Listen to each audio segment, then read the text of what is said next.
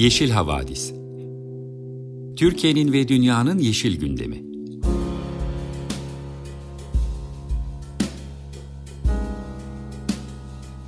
Hazırlayan ve sunanlar Demet Yaman Er, Savaş Çömlek, Dilan Altın Makas, Sare Abit ve Tansu Yeşilkır.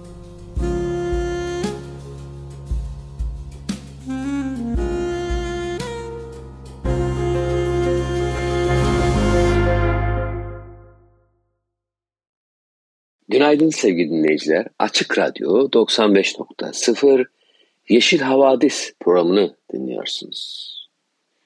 Güzel bir pazar gününe uyanmayı diliyoruz ama ne yazık ki gerçekten de kötü zamanlara kalmışız. Felaketlerin ardı ardı kesilmiyor. İsrail-Hamas savaşı da sivillerin benzeri görülmemiş ızdırabıyla sürüyor. Evet, Yeşil Gazete'nin gözünden haberleri paylaştığımız programda insanlık üstün gelmeli diye başlayan bir Yeşil Gazete haberiyle başlayalım. İsrail ve Hamas arasındaki çalışmalara toplam ölü sayısı 8700'ün üzerine çıktı. Filistinli can kayıplarının %65'i kadınlar ve çocuklar. Abluk altındaki evlere insani yardım ulaşmıyor. 1,2 milyon Gazze'li temel ihtiyaçlarını erişemiyor. Uluslararası toplumdan ateşkes çağrıları yapılsa da Birleşmiş Milletler ve ABD'den henüz bu tür bir açıklama yapılmadı. Filistin Sağlık Bakanlığı çatışmaların başladığı 7 Ekim'den bu yana 7300 Filistin'in hayatını kaybettiğini bildirdi. Bunların 3000'i çocuk, 1500'ün ise kadın olduğu. Birleşmiş Milletler'den yapılan açıklamada Gazze tükeniyor denilmiş. Birleşmiş Milletler Dünya Gıda Platformu Sözcüsü Aber Etefa Gazze temel ihtiyaç maddelerinin eksikliğiyle mücadele ediyor. Yiyecek ve su tükeniyor. İnsanlar giderek daha umutsuz koşullara karşı karşıya kalıyor. Gazze dışında da Batı Şeria'daki koşullar her geçen gün daha da kötüleşiyor demiş. Birleşmiş Milletler kuruluşları acil insani yardım ulaştırmadığı takdirde su ve sanitasyon hizmetlerinin çökmesinin kolera ve diğer ölümcül bulaşıcı hastalık nöbetlerini tetikleyeceği uyarısında bulunmuşlar. Bölgeye 18 gündür elektrik verilmiyor. Son bir haftadır Mısır sınırından geçişine izin verilerek ulaştırılan insani yardımlar ise büyük ölçüde yetersiz kalıyor. Birleşmiş Milletler yetkilileri yardımlar için okyanusta bir damla tabirini kullanmışlar. Yabancı uyruklu 10 doktordan oluşan bir sağlık heyeti su, gıda ve ilaç taşıyan 10 kamyon refah kapısından dan içeriye giriş yapmışlar.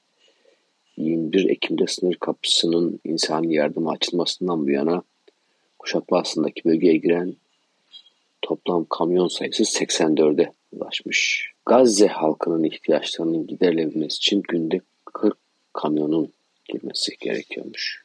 50 bin litre içme suyunu arıtacak tabletler de yardımlar içerisinde bölgeye ulaşmış. Acil cerrahi kitleri 5 bin kişiyi tedavi etmek için planlanmış şekilde bölgeye ulaşmış. Hastaneler için günde 94 bin litre yakıt gerekliymiş ve ne yazık ki bunun sağlanması şu anda mümkün değil. Dünya Sağlık Örgütü'nün işgal altındaki Filistin topraklarındaki temsilcisi Richard Peppercourt, akut yakıt ve tıbbi malzeme sıkıntısının böbrek diyalizine ihtiyaç duyan bin hastayı, küvezerdeki 130 parametre bebeği, 2000 kanser hastasını ve yoğun bakımdaki hastaları riske attığı uyarısında bulunmuş. Evet sevgili dinleyiciler, Filistin'de, Gazze'de durum bu. Biz de dertlerimizi, acılarımızı ve asla vazgeçmeyeceğimiz umutları şarkılarla paylaşıyoruz.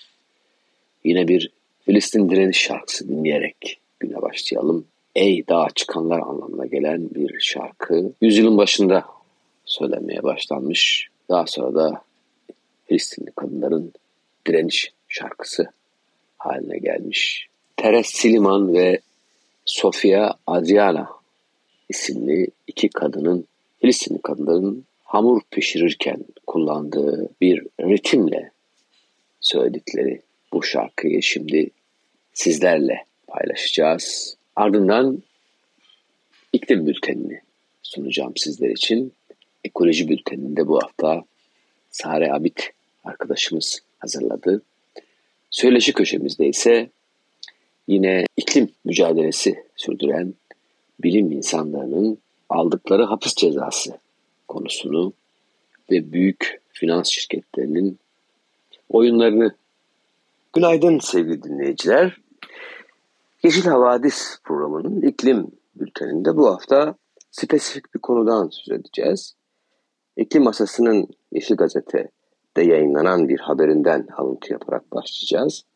Ve muhtemelen de e, haberin konusu olan bilim insanıyla gelecek hafta bir söyleşi yapmayı planlıyoruz. Kendisine şimdiden teşekkür ediyoruz davetimizi kabul ettiği için. Konumuz kentsel ulaşım iklim krizine dirençli hale getirilmeli.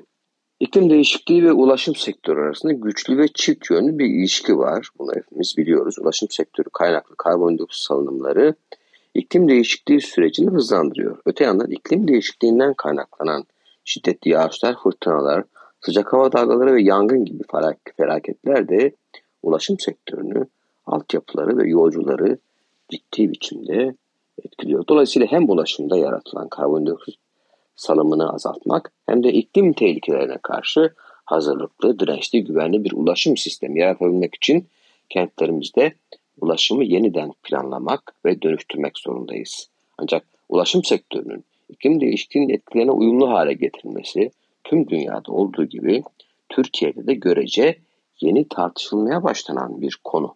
İklim değişikliği bağlamında ulaşım sektörünün yeniden yapılandırılması kısa zaman öncesine kadar sera gazı azaltım stratejilerine odaklanması anlamına geliyordu. Ancak 2015 yılında Paris'te yapılan Birleşmiş Milletler İklim Değişikliği Konferansı'nın COP21'in e, ardından durum değişiyor. Azaltım eylemlerinin hızlandırılması ve artırılmasına yapılan vurgu kadar önemli bir diğer konuda iklimin şimdiden değişmiş olduğunu kabul ederek ulaşım sektörünü iklim tehlikelerine karşı dirençli ve uyumlu hale getirmek. Kentsel ulaşım en fazla etkileyen olaylar aşırı yağışlar, sel ve taşkınlar, şiddetli rüzgar, fırtınalar, sıcak hava dalgaları, yangınlar ve kıyı yerleşimlerinde su seviyesinin yükselmesiyle ortaya çıkacak sorunlar. Bu iklim olayları ulaşım altyapıları ve taşıtlar üzerinde kalıcı hasarlar yaratabiliyor. Tüm bu nedenlerle kentsel ulaşımın iklim değişikliği kaynaklı tehlikelere karşı adapte edilmesi gerekiyor. Kritik altyapılar dirençli hale getirilmeli. Uyum stratejileri kapsamında ilk yapılması gerekenlerden biri kentsel ulaşımdaki metro, hafif raylı sistem, tramvay, elektrikli otobüs, trolleybüs gibi ayrıca deniz ulaşım araçları, liman, iskeleler gibi kritik altyapıların dirençliliğinin artırılması gerekiyor. Fırtına ve şiddetli rüzgara karşı siper ve bariyerler kullanılmalı gereken yerlerde sıcak hava, hava dalgaları e, karşısında da asfaltta kusma ve erime riskine karşı önlem alınması gerekiyor. Kapatılan dereler belki de kente tekrar kazandırılmalı. Kentler zaman içinde kapatılmış dere yataklarının gün yüzüne çıkarılması gerekiyor. Çünkü drenaj kanalları ve rekreasyon alanları olarak kente kazandırılması gerekir. Bu tür e, yerlerin tüm dünyada yaygınlaşan bir uygulamaymış bu. Türkiye'de e, kentlerde kapatılar üzerine yol yapılmış çok sayıda dere yatağı var. E, örneğin Ankara'da Kavaklı Dere böyle bir bölge. E, Tunus Caddesi yine aynı şekilde. E, Ankara'daki İnce Su, Bülbül Deresi, Bent Deresi, Ceviz Dere caddeleri de İstanbul'daki Büyük Dere Caddesi de aynı şekilde dere geçen yollar. Beyaz çatılı otobüsler dünyada yaygınlaşıyor. Yeşil ve mavi altyapılar aynı zamanda sıcak hava dalgalarının da etkisini azaltacaktır deniliyor. Ağaçlık yollar gölge etkisi yaratabilir. Yeşil alanlar artmalı. Isı adası etkisini hafifletebiliyorlar yeşil alanlar. Derelerin gün yüzüne çıkartılması ile elde edilecek mavi altyapılar havayı soğutma faydası sağlayabilir deniliyor. Acil müdahale ve tahliye olanakları artırılması önerileri gündeme gelmiş. E, azaltım için tabii karbondioksit salınımının azaltılması için de otomobil kullanımının caydırılması öneriliyor.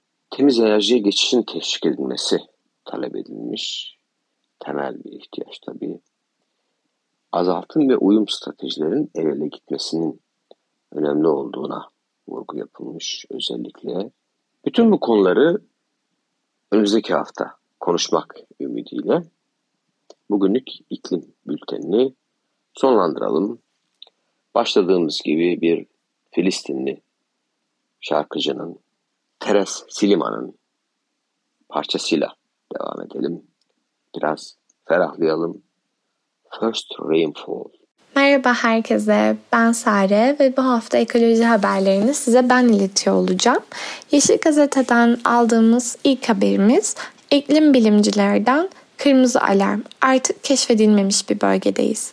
Binlerce bilim insanından oluşan bir koalisyon 2019 Dünya Bilim İnsanlarının iklim acil durumuna ilişkin uyarısını güncelleyerek dünyanın kuşatma altında olduğunu ve keşfedilmemiş bölgeye girildiği uyarısında bulundu.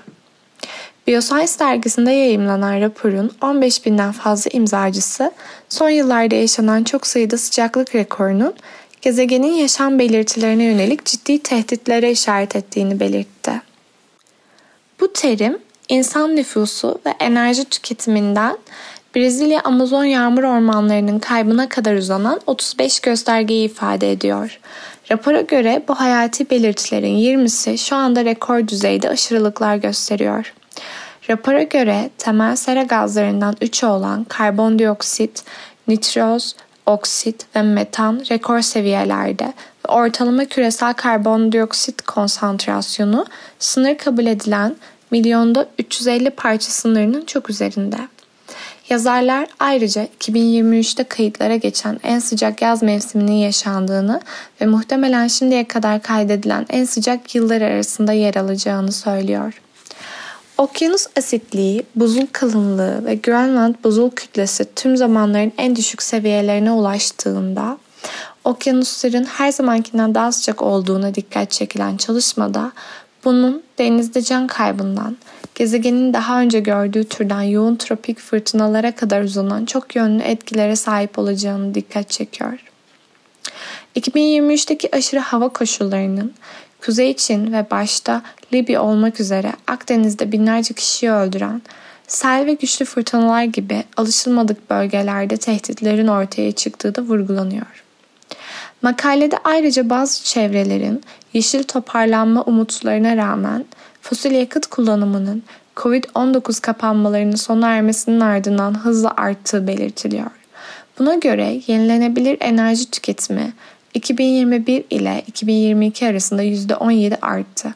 Ancak fosil yakıt enerji tüketimi hala yaklaşık 15 kat daha fazla ve Rusya'nın Ukrayna'yı işgali Avrupa'nın bazı bölgelerinde yenilenebilir enerjiye geçişi hızlandırırken bazı ülkeler sonunda Rusya'nın kömür ve gaz kaybını telafi edebilir. Fosil yakıt sübvansiyonları ise işgalden bu yana %107 arttı. Yazarlar küresel ağaç kaybı oranının özellikle Amazon'daki tahribatın en büyük mimarlarından olan eski Brezilya Devlet Başkanı Jair Bolsonaro'nun iktidardan ayrılması sonucunda %9.7 oranında azalmış olmasına karşın gezegenin ormansızlaşmayı tersine çevirme yolunda olmadığını ve yıkıcı Kanada orman yangınlarının hem ormansızlaşmaya hem de karbon emisyonlarına katkıda bulunduğunu yazdı. Makalenin sonuç kısmında bilim insanları büyük zorluklardan birinin geleneksel ekonomik büyüme fikriyle çevresel hedefler arasındaki çatışma olduğuna dikkat çekti. Bu nedenle ekonomimizi zenginlerin aşırı tüketimi yerine tüm insanların temel ihtiyaçlarının karşılanmasını destekleyen bir sisteme dönüştürmemiz gerekiyor. 2019'da küresel emisyonların %48'inin emisyon salan en zengin %10'luk kesim tarafından oluşturulduğunu, en alttaki %50'sinin ise sadece %12 emisyon yaydığını hatırlatan uzmanlar, yalnızca karbon azaltımına ve iklim değişikliğine odaklanmak yerine altta yatan ekolojik aşma sorununu ele almak, uzun vadede bu zorluklarla başa çıkmamız için bize en iyi şansı verecektir. Bu dünya üzerindeki tüm yaşam için derin bir fark yaratma anımızdır. Zamana karşı dayanıklı bir değişim mirası yaratmak için bunu sarsılmaz bir cesaret ve kararlılıkla kucaklamalıyız dedi. Bununla birlikte e, şimdi ikinci haberimize geçiş yapabiliriz. Kripto paralar çevreyi düşündüğümüzden de kötü etkiliyor. Geçtiğimiz 10 yılda kripto para birimi niş bir teknolojiden milyarlarca dolarlık bir pazara dönüştü.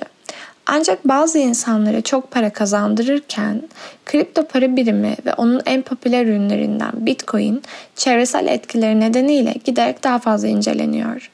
Enerji, yoğun bir faaliyet olan kripto para madenciliği sisteminin çalışır durumda tutmanın 45 milyon nüfuslu Arjantin'in tükettiği enerji kadar enerji tükettiği belirtiliyor.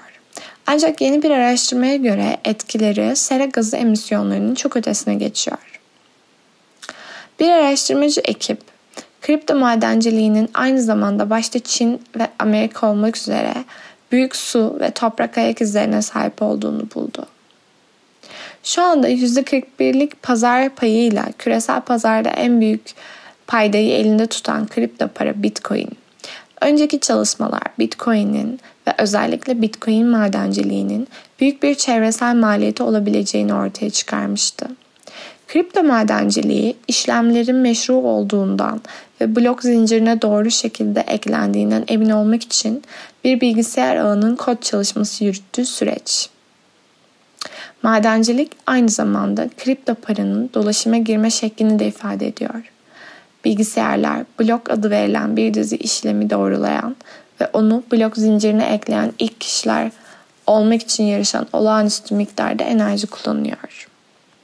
2020-2021 döneminde 70'ten fazla Bitcoin madenciliği yapılan ülkedeki faaliyetleri inceleyen Birleşmiş Milletler, bünyesinde çalışan bir grup bilim insanı kullanılan enerjinin yaydığı emisyonların dışında şimdiye dek göz ardı edilen önemli bir çevresel etkiyi de ortaya çıkardı.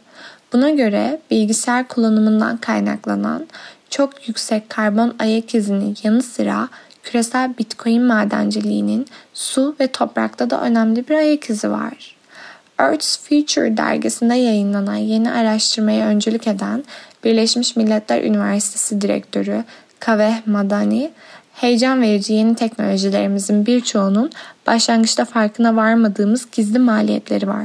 Bir şeyi tanıtıyoruz, benimseniyor ve ancak o zaman sonuçlarının farkına varıyoruz dedi.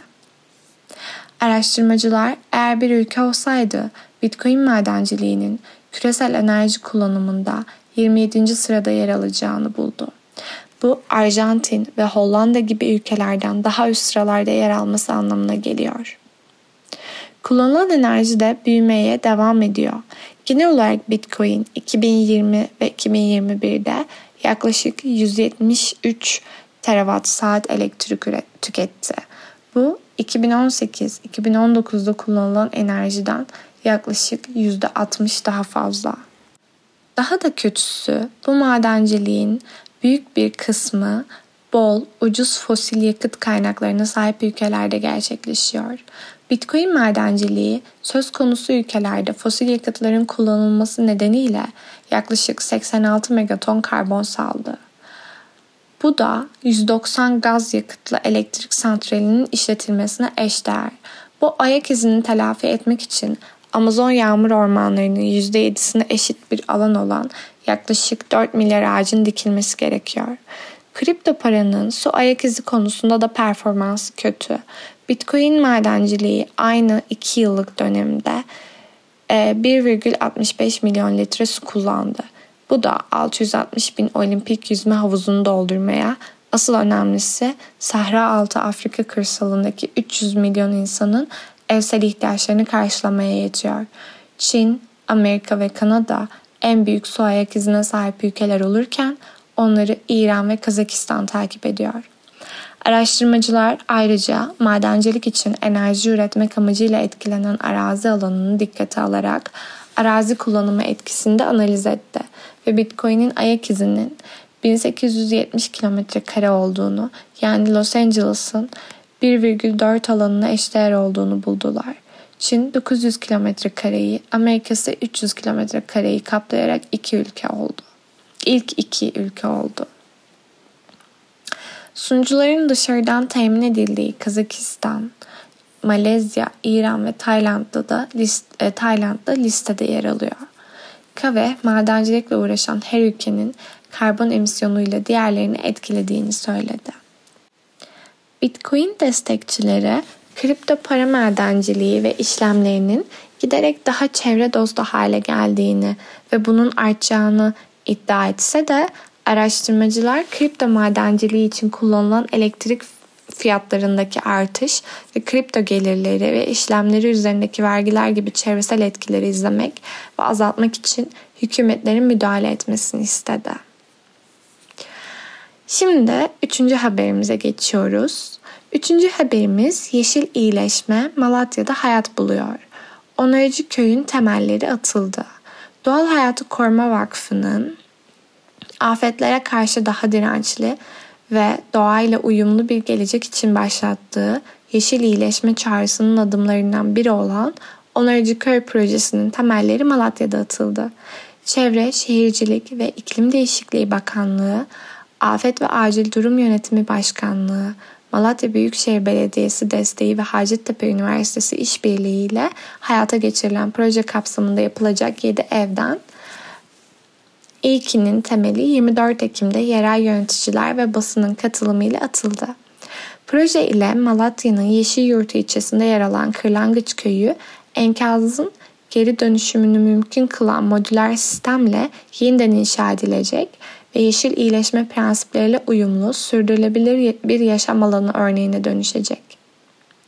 6 Şubat'ta Kahramanmaraş'ta ve 20 Şubat'ta Hatay'da meydana gelen ve büyük bir yıkıma sebep olan depremlerin ardından WWF Türkiye, doğa ile uyumlu ve afetlere dirençli bir Türkiye için yeşil iyileşme çağrısında bulunmuştu. Bu doğrultuda çalışmalarına devam eden vakıf, deprem bölgesinde sağlıklı bir gelecek kurma sürecinin her aşamasının yeşil iyileşme ilkelerine göre ele alınmasının öneminin altını çiziyor. Yeşil iyileşme ilkelerinin ilk adımı olarak depremden etkilenen Hatay, Malatya ve Adıyaman illerinin belediye başkanları, uzmanlar, akademisyenler, sivil toplum, uluslararası finans kuruluşları, bakanlıklar ve meslek örgütlerinin de dahil olduğu geniş bir katılımla Yeşil İyileşme Forumu'nun forumunu gerçekleştiren WWF Türkiye, forumun ardından çözüm önerilerinden oluşan deprem ve afetlere dirençli bir gelecek için Yeşil İyileşme raporunu yayımlamıştı. WWF Türkiye Yönetim Kurulu Başkanı Nafiz Karadere paydaşlı, katılımcı bir şekilde bilimin ışığında hayata geçen bu modelin geleceğin dayanıklı, doğa temelli yaşam alanlarının kurulması için de bir ilk adım olduğunu belirtti. Karadere bugün burada Cumhuriyetimizin ikinci yüzyılına örnek bir yaşam alanının temeli atılıyor. Buradaki modelin anlamlı bir diğer boyutu da bakanlık, mülki idare, yerel yönetim, sivil toplum, akademi ve yurttaşlar olarak bir arada bulunmamız dedi. Projenin her aşamasında bilim ve sürdürülebilir yaşam ilkeleri ışığında ilerleyen WWF Türkiye, bir onarıcı köy konsepti çerçevesinde tasarlanan Kırlangıç Köyü'nde konut gelişiminin yeşil iyileşme ilkelerine göre planlandığı, inşa edildiği ve geçim kaynaklarının onarıcı tarıma dayalı olduğu sürdürülebilir bir yaşam örneği sunuyor. Hacettepe Üniversitesi Mühendislik Fakültesi İnşaat Mühendisliği Bölümü öğretim üyesi Profesör Doktor Mustafa Şahmeran ve ekibi tarafından enkazın geri dönüştürülmesiyle elde edilen malzemeden üretilen modüler inşaat sistemi kullanılırken bölgede geri dönüşüm ve sürdürülebilirlik uygulamaları yapan mimar Erden Güven danışmanlık verecek. Proje kapsamında yapılacak evlerin tüm yapısal ve yapısal olmayan elemanları gerektiğinde sökülebilir ve takılabilir olarak tasarlandığı için inşa edildiği bölgede kalıcı veya istenildiği zaman tamamıyla sökülüp tekrar başka bir konuma taşınabilir olacak. Geleneksel yapı malzemeleri yerine geri dönüşüm betonları kullanılarak karbon ayak izini %40 ila 70, enerji tüketimini ise %20 ila 30 seviyesinde azaltan proje, inşaat sektörünün en önemli sorunlarından olan yüksek karbon ayak izine de döngüsel ekonomi konsepti çerçevesinde çözüm geliştiriyor.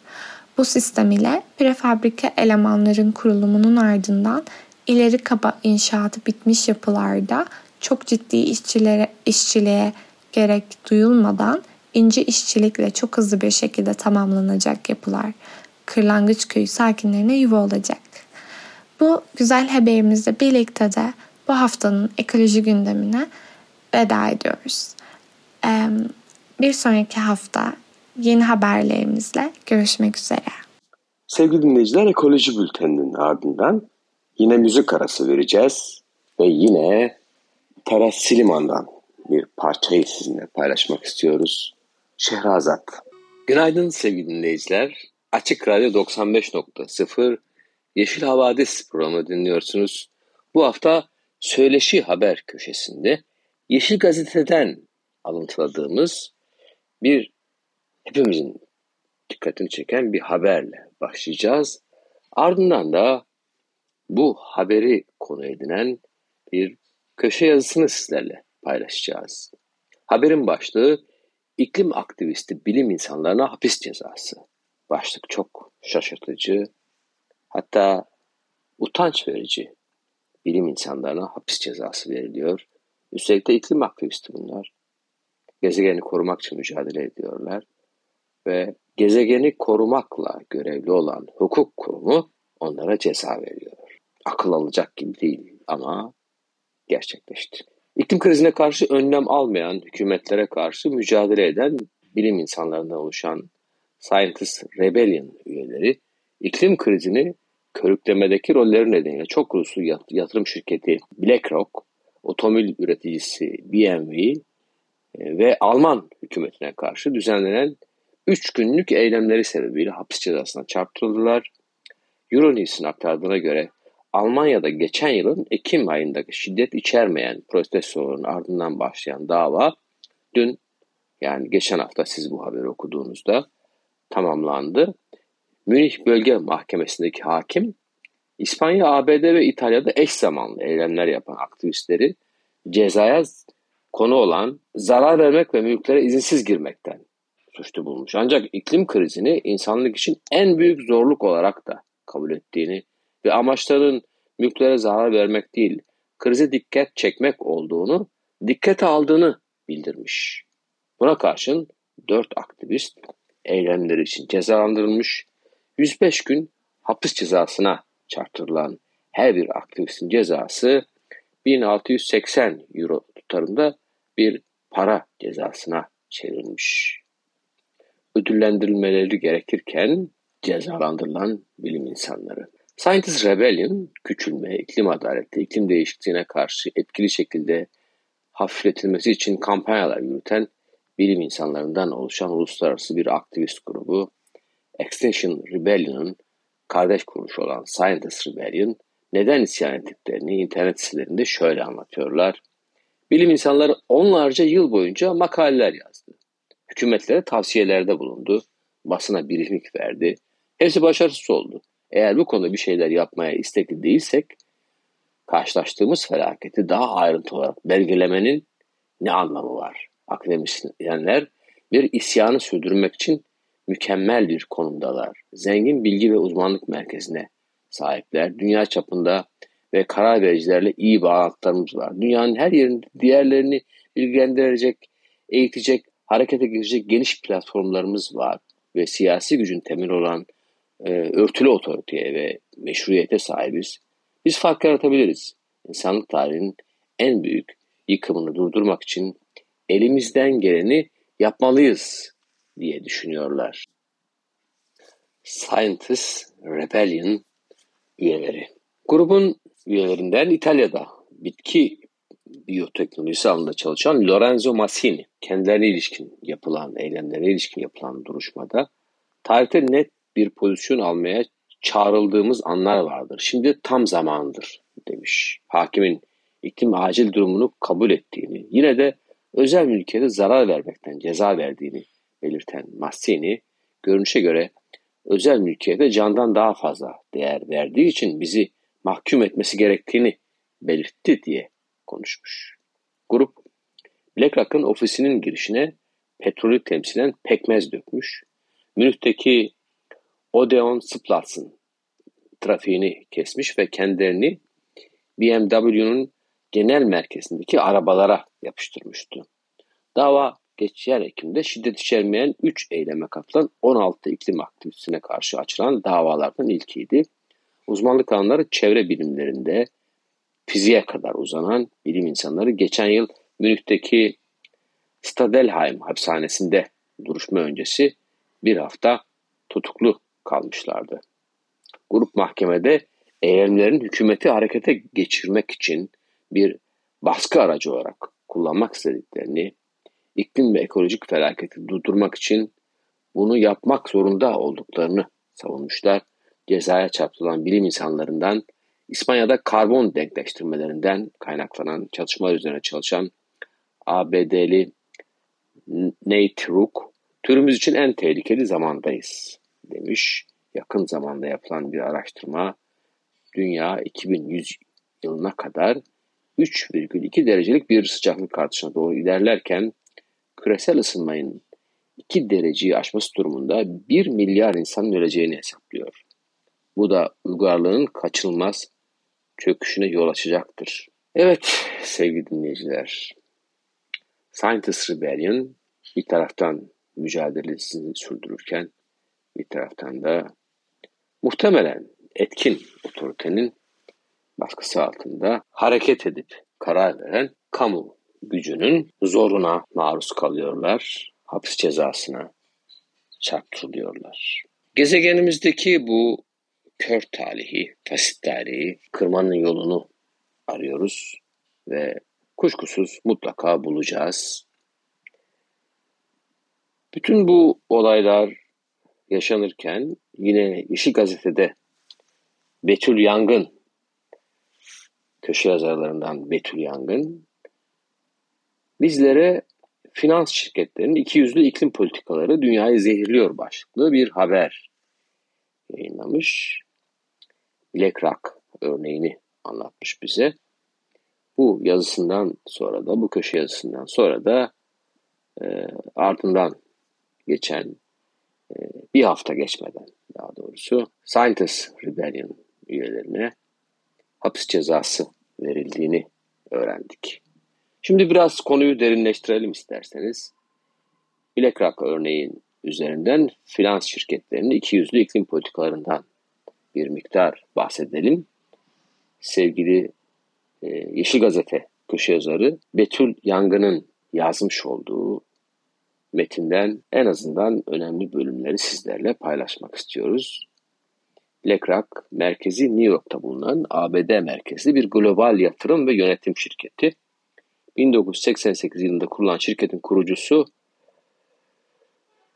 ve 1923 yılından beri CEO'su Lawrence D. Fink.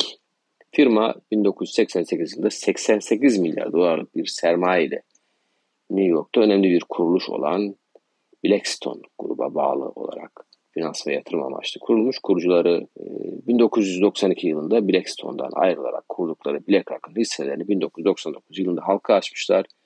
Firma başarı trendi artınca 2006 yılında e, Merrill Lynch firmasıyla birleşmiş.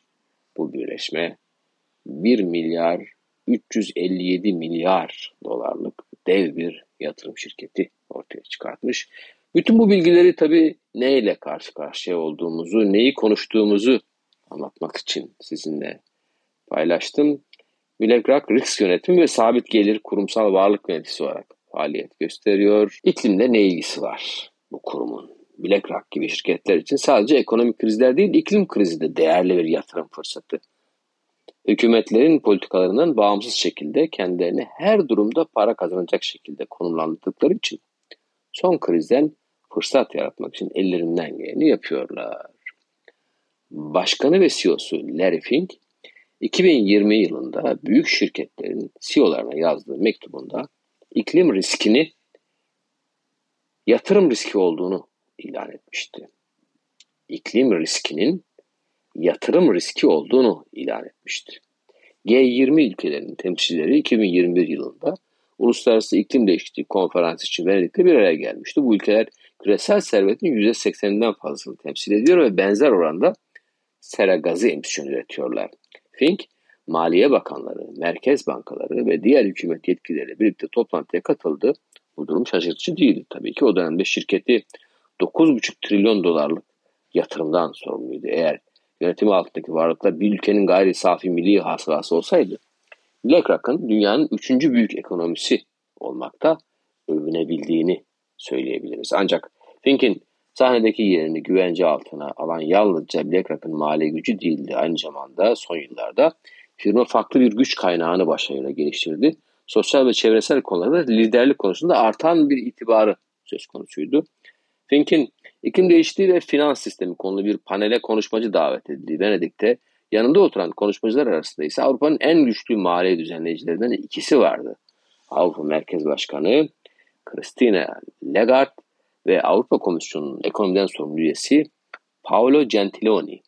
Ancak Fink konuşmasında iklim değişikliğini çözmenin önemini överken bile şirkette aynı anda petrol, gaz ve kömürü olan bağlılığını pekiştiriyordu. O yıl BlackRock'ın dünya çapında fosil yakıtlara 259 milyar dolarlık yatırımı olduğu biliniyor.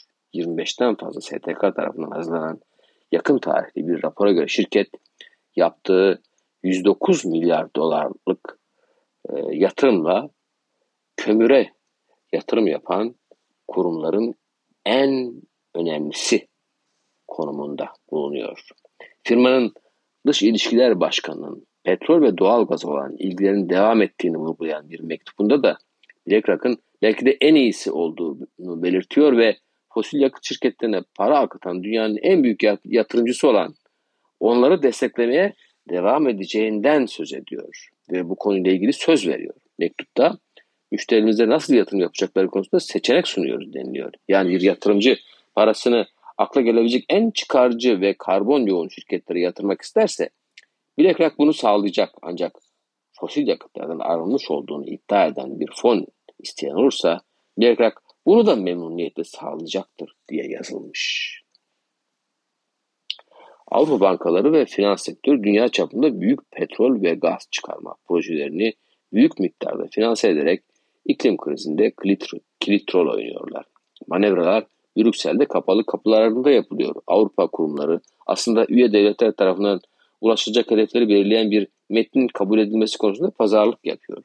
2017 yılında yürürlüğe giren Fransız yasasını takip eden ve üye devletler tarafından tartışılan ulaşacak hedefleri belirleyen bu metin Avrupa'da kurulmuş veya faaliyet gösteren bankalarda dahil olmak üzere çok uluslu şirketlerin insan hakları ihlallerini ve neden oldukları zararları önlemelerini ve durdurmalarını zorunlu olarak faaliyetlerinin daha iyi düzenlenmesi mümkün kılmalarını amaçlıyor. Buna göre bu faaliyetlerden etkilenenlere adalet sağlayacak ve onlara Avrupa mahkemelerine erişim olanağı sağlanacak.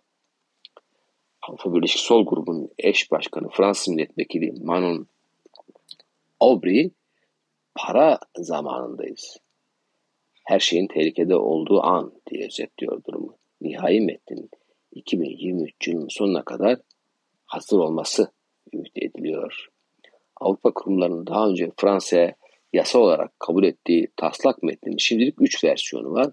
Komisyon tarafından Şubat 2020'de yayınlanan metin Aralık 22'de konsey tarafından derinleştirilen metin ve son olarak da 2023'te Avrupa Parlamentosu tarafından kabul edilen daha iddialı bir metin söz konusu.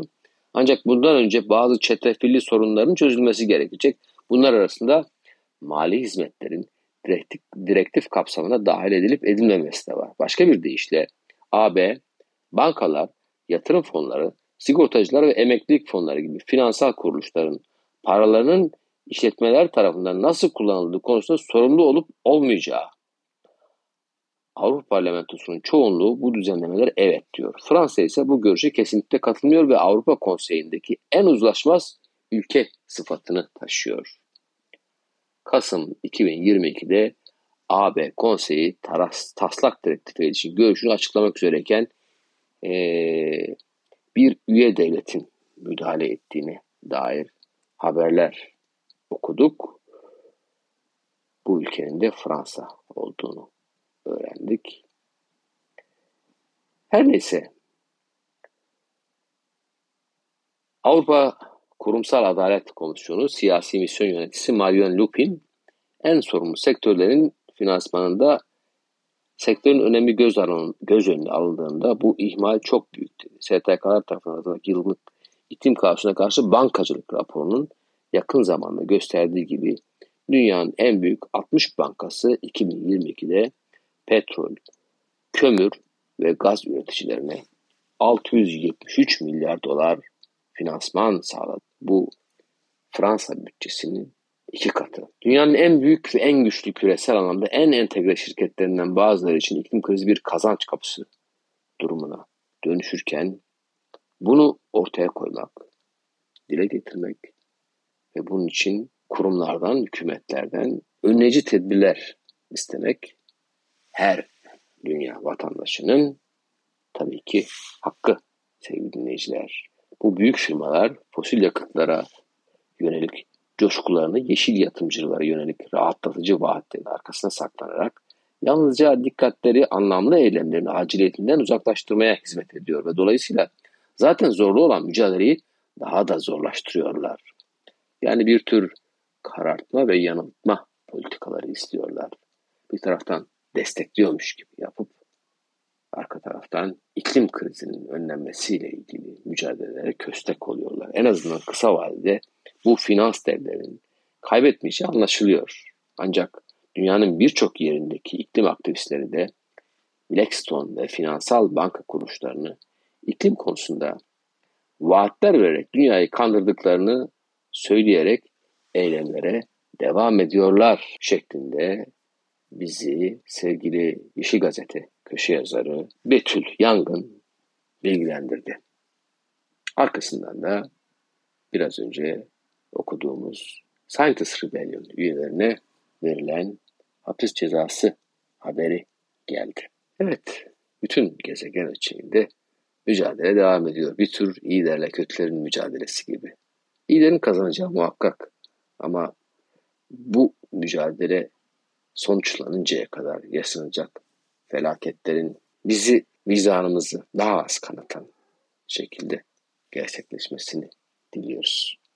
Sevgili dinleyiciler bu haftaki Yeşil Havadis programına Greta Thunberg'e ve Gazze'ye destek olmak için video çekip sosyal medyada paylaşan, bu duyarlılığı gösteren sevgili Deniz Tekin'e selam olsun diyerek onun bir parçasıyla veda etmek istiyoruz. Uyumsuz.